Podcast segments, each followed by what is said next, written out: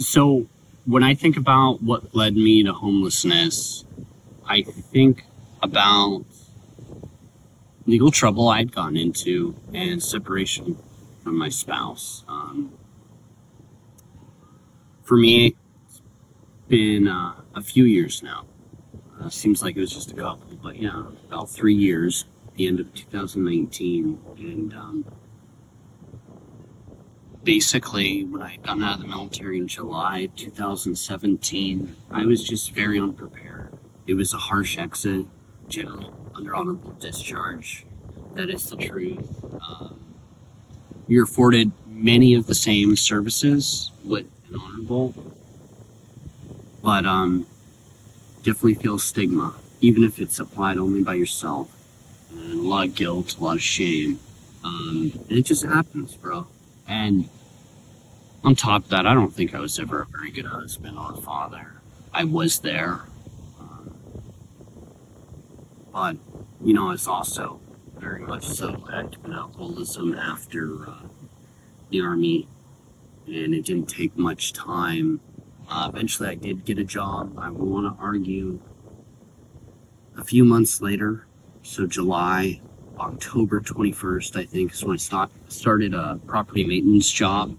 And, um, you know, it wasn't very long until that led to me, you know, mingling with staff who use drugs. And soon I'm doing crystal meth and painting rooms, thinking it's all kosher.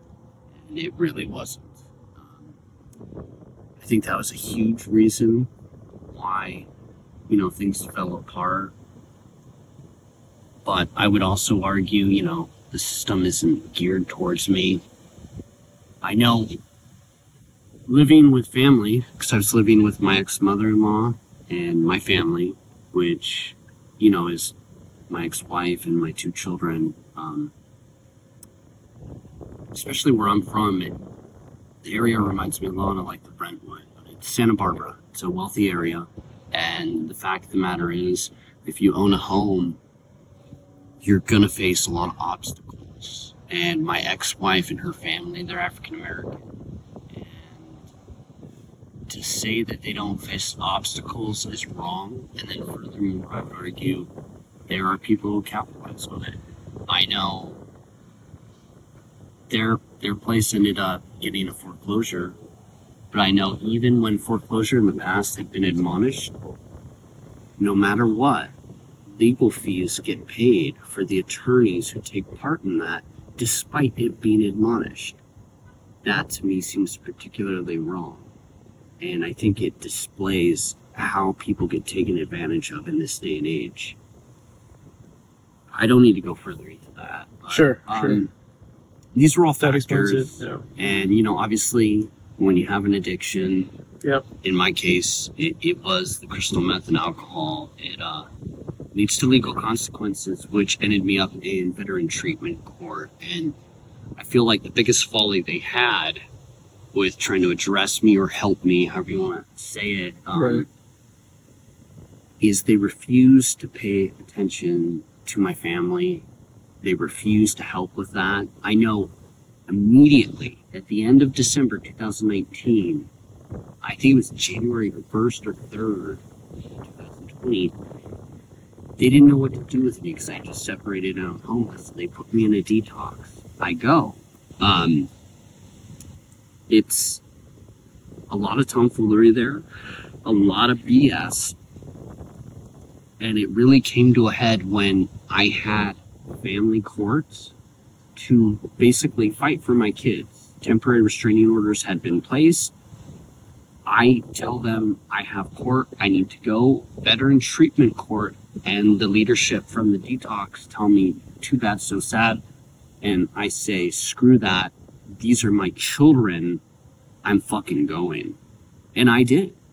And it cost me my spot at detox, but that was, it, it really parallels everything, the way that shit went down, because It all kind of I'm, I'm gonna be. I want I want to see my kids. You know, maybe not the most, maybe I'm not the best, but I do know this: when I'm around my kids, I'm a better man, and when I have the hope of seeing them, it's like it brings the sunshine that comes with the dawn back into my life. Now that I don't, I lose hope. I'm, I have the absence. I have despair. And if veteran treatment court can't see that sort of thing, what the hell are they doing servicing people to begin with? Um, so yeah, I, I think that's what kind of led here. Um, I do know too, and we had kind of spoke about that a little earlier, that COVID also took place um, during this time. I want to say February, March is when it first started coming about, 2020. Um, there was a need for me to get into a program, um, at least on my end. Wasn't a nudge from the judge at that point, but I was trying. Veteran Treatment Court, despite multiple Zoom meetings and court appearances, could not decipher a correct way for me to enter a program I wanted. What ended up happening is my parents, who live in a downtown area in Santa Barbara, are very close to the court. So when I show up, same day to go to court, and I appear before the judge, and I cry, and I'm helpless, and I'm asking, what do I need to do to get into the program before her? That same helplessness very much so offended my family, and my father and my mother. I ended up getting a felony stalking charge. Greg Bryson stalks Greg Bryson. And it ends up with me going to jail for 52 days, me coming to LA to take advantage of benefits, attending new directions here on the North Campus, um, which is great, right? Um, I'm supposed to get better. The only thing is, you know, they only know how to treat you with sending you into that system. That system is not perfect. Um, despite being drug tested and breathalyzed every day, repeatedly, just every day, it's, it's the standard there, and that's great. I adhered to it. I ended up being kicked out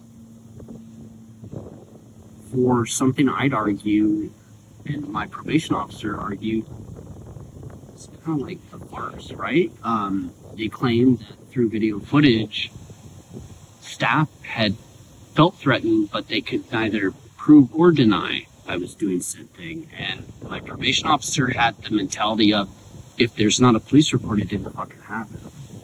Um, when he explained it like that, I kind of agreed. You know, I feel like there should be a heavier amount of scrutiny if you're going to make that decision. But I know this: they they like veterans who are quiet, complacent, and a paycheck means more to them than so I see it every day here. Um, what are some things that would have helped? I know th- these are like sometimes out of our control, but do you notice any areas besides just being more of a human and being, you know, having more empathy and empathizing with the veteran and their family situation and all that sort of stuff? Well, I guess I'm asking for a lot when I say those kind of things, but truth be told, the most powerful thing I think you can do is just listen, you know? Even absent the empathy, anyone just hearing me out is going to make me feel better, and I got to share that with another human being. And we're not always heard here.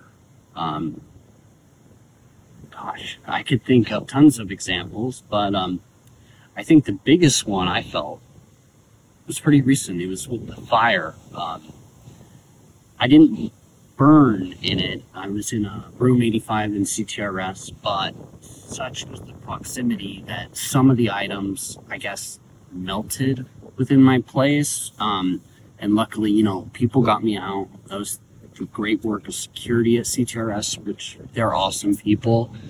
And um, so I was saved and everything. The place never burned. But Wow. when there was the aftermath and the response of the first responders, I started to realize there are people there who are very accustomed to homeless life. And for them to even be at CTRS, think of functioning on homeless level being very low, they almost have to reach a high plateau to even be there and to be sustained there. And it's a delicate balance. They can lose it at any time.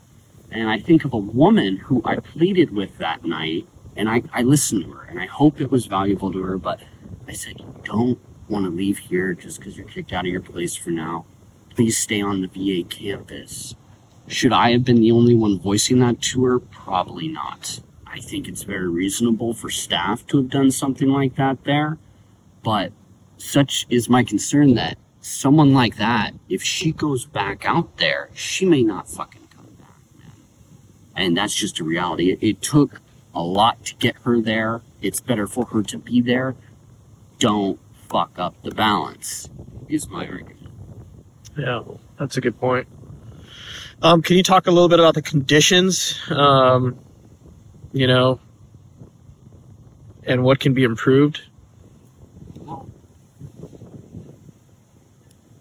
You know, as an addict, I, I really think transparency is huge for us.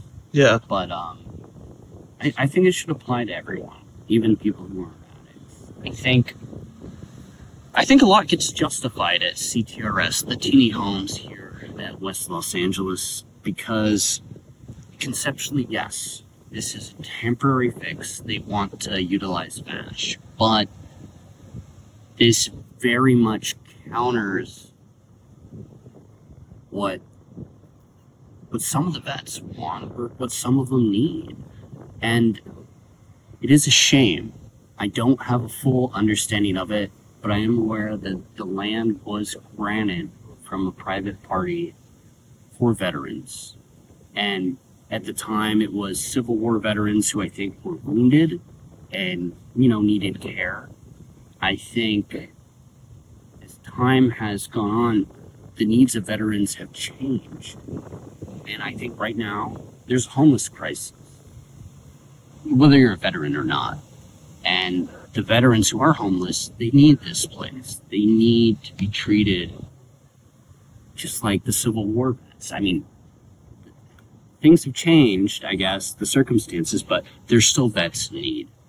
And I don't think it's right to try to capitalize on us for like a VASH system and just shoot us out into like where I was prior, uh, project based housing. You know, it's all very buddy buddy, very bureaucratic, where, you know, the needs of the people get lost in the policy and the needs of the infrastructure that it is.